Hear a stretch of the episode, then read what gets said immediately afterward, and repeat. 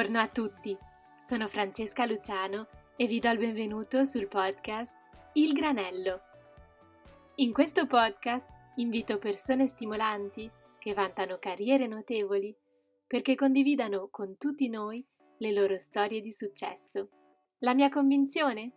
Che ogni incontro nella vita sia come un granello di sale che ci arricchisce e ci rende le persone che siamo. Sono lieta di presentarvi oggi Yolita Manolova.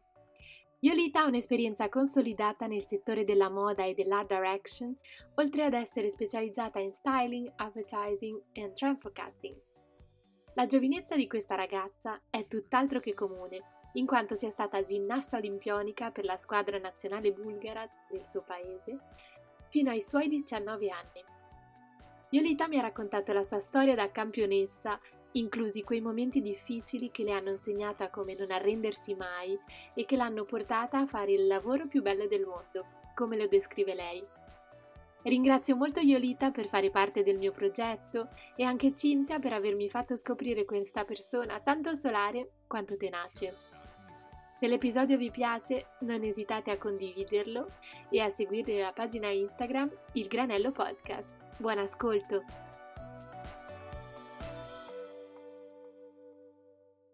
Buongiorno Giolita, come stai? Bene, grazie. Molto piacere e sono contenta di far parte del Granello. grazie a te. Giolita, per chi non ti conosce, potresti presentarti nel modo in cui preferisci? Allora, sono Violeta Manolova, ho 30 anni adesso. In questo momento sono tutor um, all'Istituto Marangoni, ho una piccola agenzia creativa um, per i freelancer che si occupa della pubblicità, al visual merchandising, advertising, poi il mio background è un po' diverso, sono stata ginnasta per tanti tanti anni, ho fatto parte uh, della squadra nazionale bulgara um, e con l'Olimpiadi di Pechino ho concluso la mia carriera e poi mi sono dedicata alla fotografia, prima ho studiato fotografia a Firenze e dopo mi sono dedicata al fashion, mi sono trasferita a Milano e ho cominciato il mio percorso con, prima come studentessa di Istituto Marangoni e poi uh, piano piano ho, ho, preso altre cose e mi hanno proposto di insegnare là. Fantastico, e allora potresti rivelarci un po' di più appunto sulla tua storia, da come sei passata da ginnasta fino a lavorare nella moda? Che dire, diciamo che il nostro sport è Ehm, molto uh, difficile perché prende tutta la giornata, cioè cominciamo allenamento dalle sette e mezzo, finiamo, a volte finiamo alle 10, alle 11 di, di sera uh, e proprio non c'è mm, tempo per niente. Uh, per cui però ho sempre immaginato um, e avuto, cioè, oh, avevo questa immaginazione nella mia testa che dopo lo sport, perché il nostro sport finisce abbastanza presto, più o meno a 18-19 anni, um, e um, avevo la voglia di cominciare a fare un art directing e, e il vero e proprio lavoro che volevo fare è art directing e styling. Ho studiato e sono andata a Firenze a studiare fotografia Uh, era una cosa molto interessante, però ho capito che uh, quello che volevo fare, uh, proprio quello che mi immaginavo, si chiamava in un altro modo e per cui sono salita su. Um, diciamo che um, è, passata, è, passato un anno prima che sono andata a Milano perché sono dedicata a questo show nei teatri Uh, l'ho fatto per qualche mese, sono andata, mi hanno proposto nello stesso tempo di far parte come allenatrice per le squadre nazionali uh, per Brasile, per Corea, per Cina. Diciamo, ho girato un po' il mondo uh, e nel settembre 2011 sono salita a Milano, mi sono trasferita là e ho cominciato il mio percorso uh, diciamo fashion, art directing e styling. E in quanto al tuo periodo da appunto atleta olimpionica, uh, ci sono stati dei momenti difficili o anche solo una lezione che hai imparato da un momento difficile che ci sei trovata a vivere?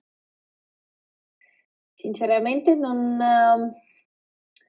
uh, non rimpiango nessun momento, sicuramente sono stati eh, momenti super difficili perché um, soprattutto quando sei a livelli alti e um, il nostro sport, come ho detto, gli allenamenti cominciano alle sette e mezzo.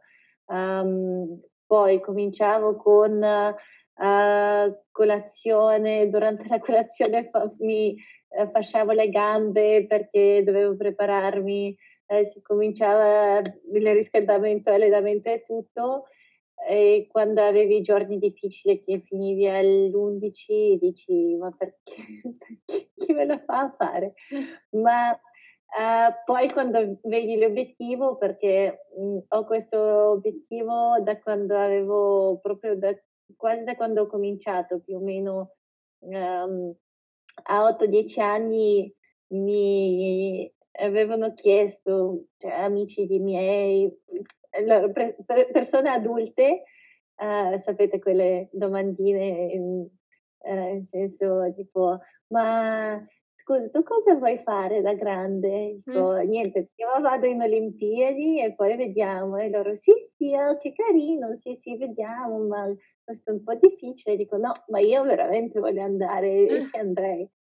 E diciamo che mi sono dedicata completamente a questo e ehm, sono stati, loro sono tutti, diciamo, lezioni importanti che, importa- che ho imparato durante il percorso perché anche il rapporto noi diventiamo quasi diciamo sorelle, molto più una famiglia in squadra che diciamo molto più ho visto loro, ho vissuto con le mie allenatrici e compagni di squadra che con i miei genitori. Vivi in valigia e vivi in questi super, diciamo che una, una cosa molto pesante mh, mhmm, fisicamente perché non hai proprio il tempo di, di respirare. Um, il punto più difficile magari è stato quando ho rotto la prima gamba, mhmm, la, il, piede il, piede destro. Um, lì avevamo un'altra allenatrice che um, non, non mi ha fatto fermare neanche per un attimo perché erano altre cose e mi ha detto di decidere cioè, se rimanere in squadra oppure andare per fatti miei e diciamo riparare la, il mio corpo e la mia salute e ovviamente ho deciso di stringere i denti.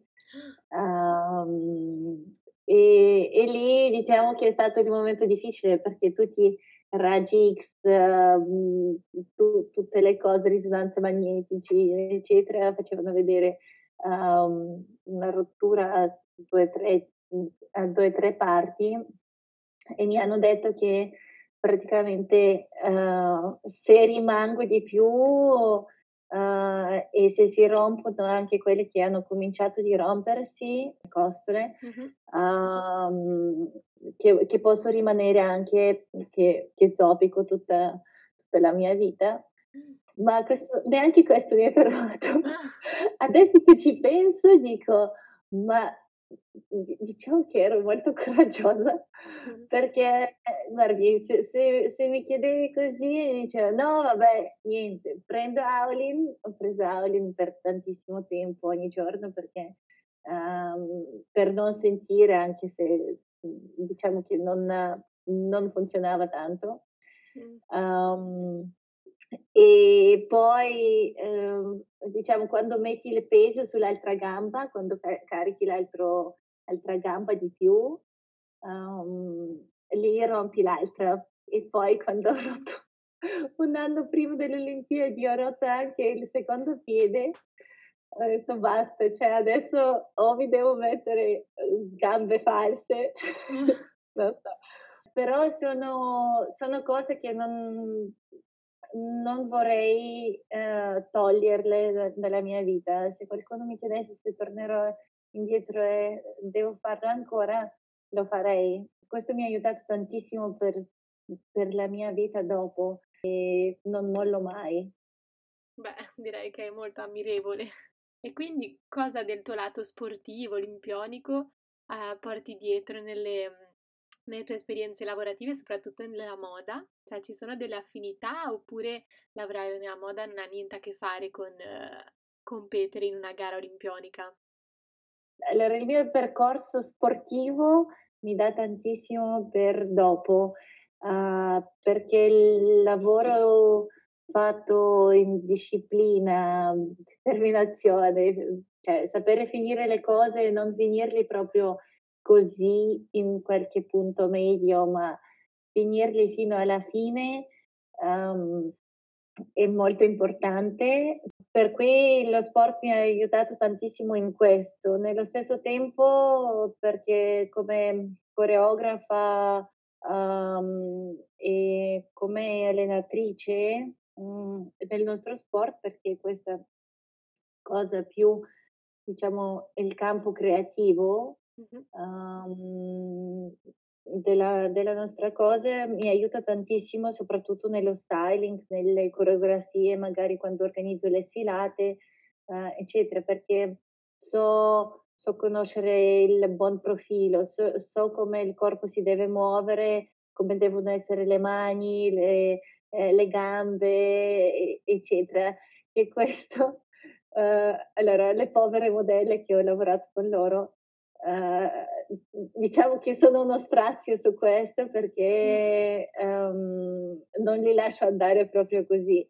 Uh, ovviamente la grazia di una ginnasta è diversa e per cui finché non lo vedo sulla foto espresso non, non li lascio andare. per cui mh, veramente mi aiuta tantissimo sia come organizzazione ma anche come pose, come le cose creative, vedere in un altro mondo più dinamico, più movimentato. Mm-hmm, molto interessante. E quindi tu ehm, dicevi che ti occupi di styling, advertising, trend forecasting. Cosa fai tu al giorno d'oggi? Nel senso, qual è una tua giornata tipica? Allora, la mia giornata tipica adesso è un po' atipica. Nel senso che um, ho, ho, partorito 2017, um, fino a lì insegnavo a Marangoni a, diciamo, a tempo pieno, avevo una vita completamente diversa perché mi alzavo, avevo tutto tempo per me. Uh, adesso ho poco tempo per me e devo avere molto di più per le mie bimbe perché sono, diciamo, sono due ragazze con tu, tutte le forze de, del, dei ragazzi e veramente prendono tutta la mia energia, quindi i buchi che trovo quando li metto a dormire, eccetera, uh, cerco di lavorare. Um, mi occupo di, di fare adesso in questo momento online, per cui lezioni online, brand identity, creazione del brand, uh, trend forecasting, proprio adesso un mese fa ho, ho, terminato un progetto che era abbastanza grosso, che comprendeva tutto, comprendeva diciamo un restyling generale uh, da un prodotto che già c'è, um, creare un, qualcosa di nuovo sia nel social media, uh, proprio il, perché loro avevano creato il brand ma um, senza una identità particolare.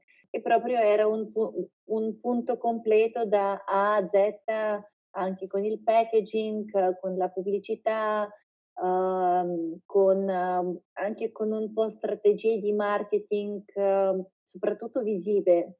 Mm-hmm. No, io non, non, sono specialista, nel senso non riesco a dire in quale, quale, ora pubblicare su Instagram, ma, ma magari posso fare un progetto come deve essere visualizzato questo, Instagram, questi social media.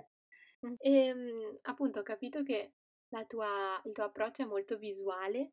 Um, hai qualche, um, quali sono le tue principali ispirazioni per tutta la, la creazione poi della storia dietro un prodotto?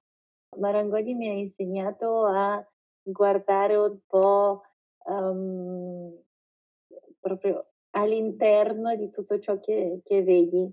E um, grazie alla ricerca uh, posso trovare creatività veramente in ogni elemento. Uh, da quando ho una parola oppure un nome che mi gira in testa, comincio a approfondire e quando vedi oltre, questo lo dico sempre, quando vedi oltre uh, tutto ciò che vedi, um, riesci a scoprire un altro mondo. Per cui um, non c'è una cosa particolare che mi dà ispirazione. Ogni giorno è qualcosa di nuovo. Li metto in... Um, ho tante cartelle in Pinterest, sul computer, ovunque, uh, che li metto da parte e quando è il momento giusto um, escono e cominciano a approfondire, uh, approfondirsi e, e sviluppare.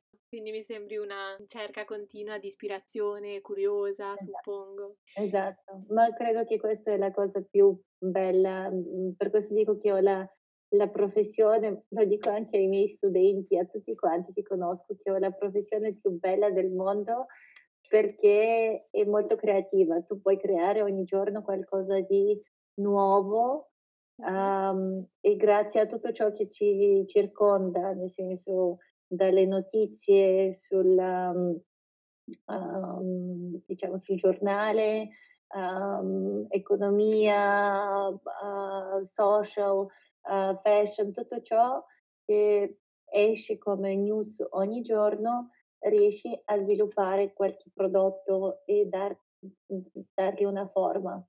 Mm-hmm. E invece prima si parlava di, appunto, hai parlato molto di determinazione e coraggio. Ti vorrei chiedere qual è la cosa più pazza che hai fatto per ottenere qualcosa, sia sul lavoro sia nella vita? Questa è una domanda interessante. allora, credo sia pazzia di forse la cosa più pazza è, ecco, eh, la storia che ho raccontato prima per fare ehm, e rimanere due anni con due piedi rotti è la cosa più pazza che ho fatto per ottenere una cosa.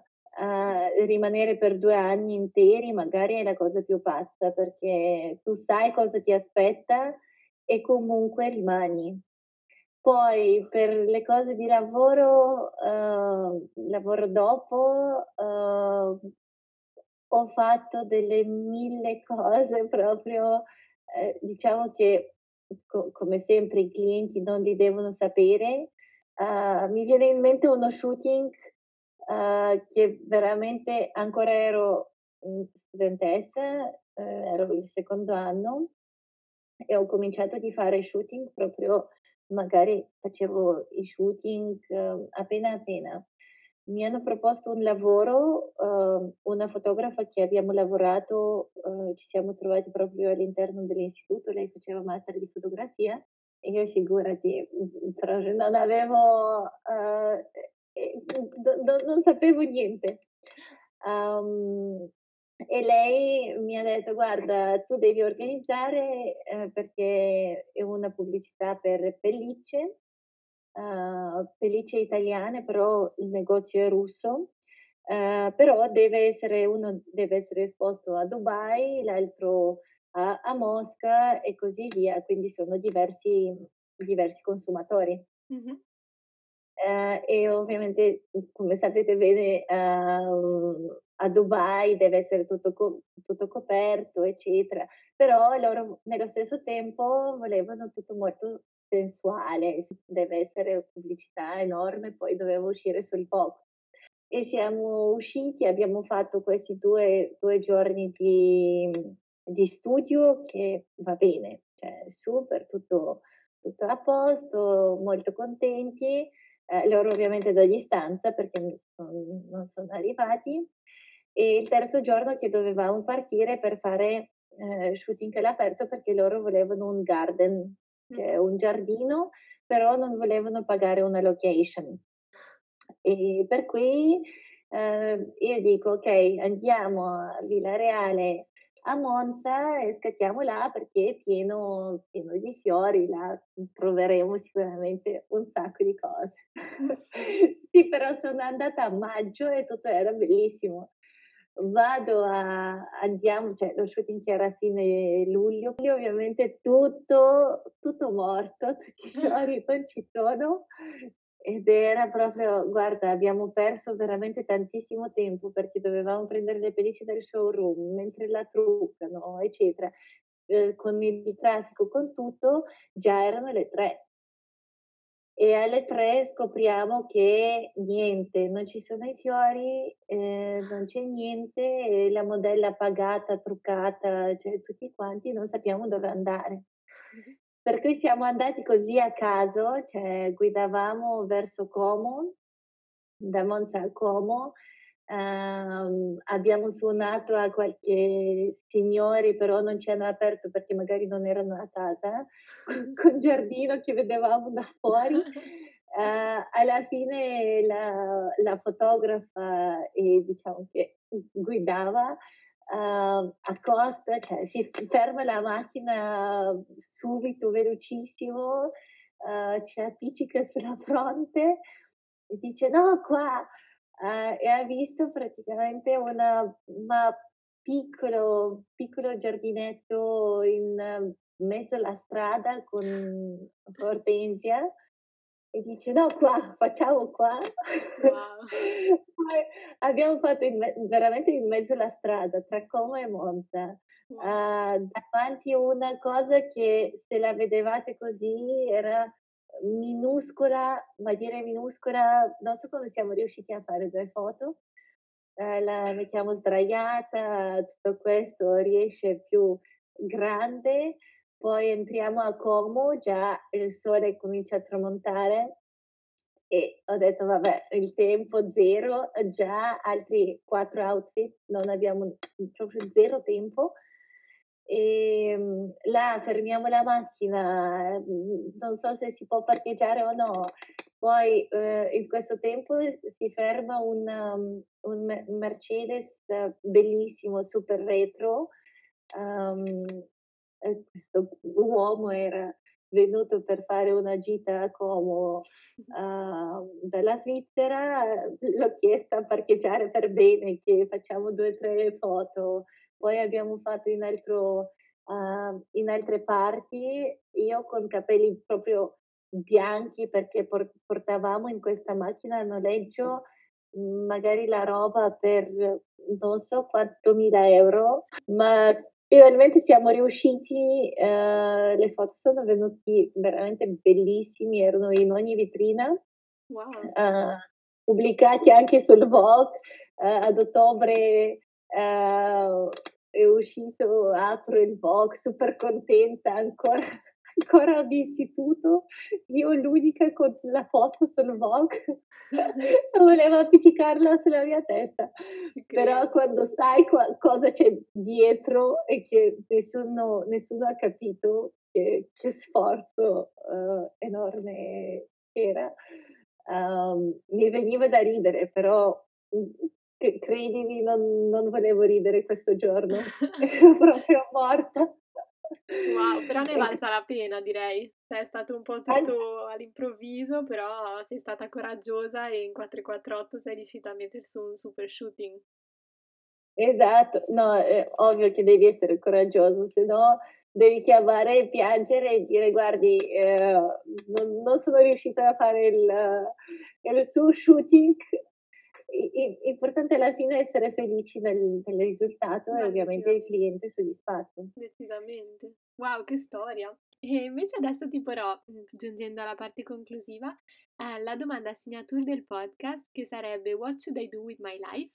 Diciamo che adesso mi dedico tantissimo sul, sul mio futuro, diciamo, perché adesso è il mio tempo. Piano piano le mie bimbe crescono e cominciano la sua vita, che fino adesso erano appiccicati e adesso piano piano comincio purtroppo però mh, era, non si poteva fare in diverso modo uh, comincio piano piano a ritornare sul, diciamo, sul palcoscenico di, di fare i lavori che mi fanno contenta e felice.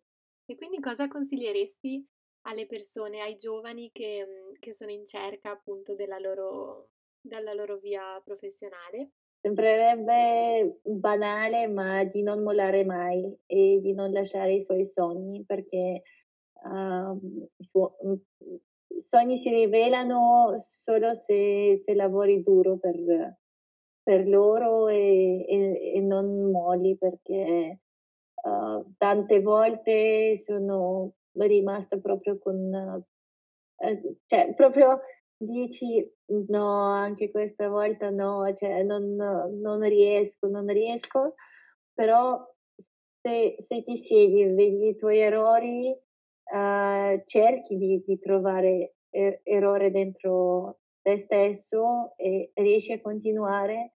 Uh, questa è la cosa più importante, veramente il mio consiglio. Uh, proprio di liberare la testa delle stupidate uh, e non ascoltare nessuno, proprio andare per i suoi per, um, sogni e per quello che vuoi realizzare. Alla fine, per primo arriva quello che non mola. Silvia, semplice ma verissimo e il tuo esempio delle Olimpiadi e del tuo lavoro attuale lo dimostrano. Grazie mille. Eh, invece adesso ti porrò le domande granello a cui rispondere con una sola parola e senza troppo pensare. Ok. Un viaggio. Parigi. Un hotel. E Chies in Grecia, il mio hotel preferito. Un ristorante. Temachigno. Un designer. Uh, Valentina. Un'eroina. Io. Un profumo. Uh, Versace Bright Crystal. Una canzone? Shotgun di George Ezra. Un hobby? Andare fuori. Un film? Gladiatore. Anche se lo guardo dopo dieci anni è sempre forte. Esatto. Infine, una corrente artistica? Impressionismo. Perfetto. Allora, ti ringrazio molto per tutte queste tue risposte per le tue parole davvero super, super ispiranti e, e per il tuo tempo e continua così che sei super forte. Grazie. E grazie anche a tutti voi per aver ascoltato la mia conversazione con Violita, che spero vi sia servita da ispirazione. Io vi do appuntamento a venerdì prossimo con un nuovo episodio del Granello.